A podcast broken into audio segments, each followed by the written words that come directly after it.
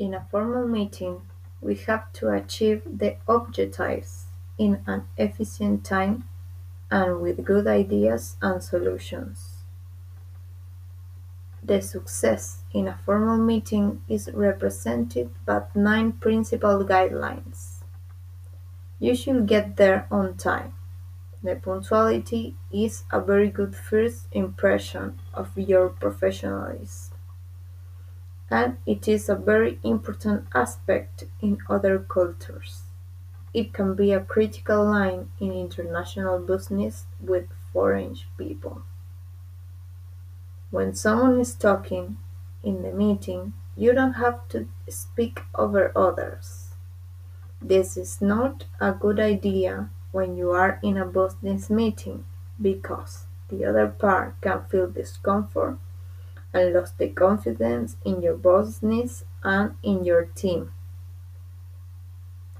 A stick to agenda must be a goal to achieve.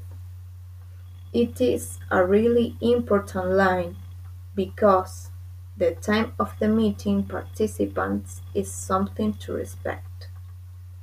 It should help to fulfill the purpose of the meeting too.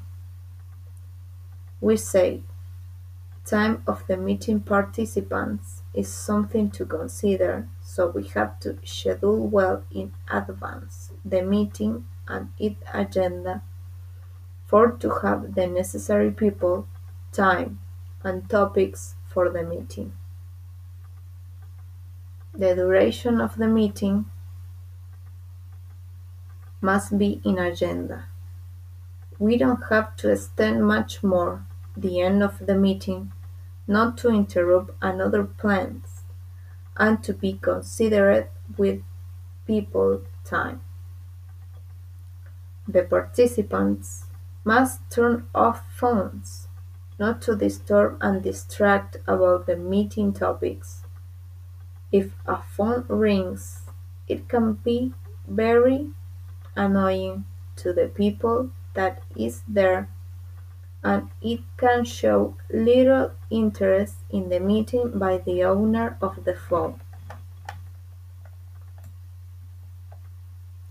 In a reunion, we mustn't avoid disagreements. It is a good way to improve meetings and meeting topics.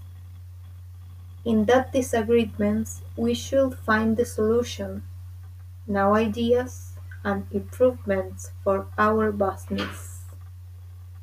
The leader of the meeting must encourage questions.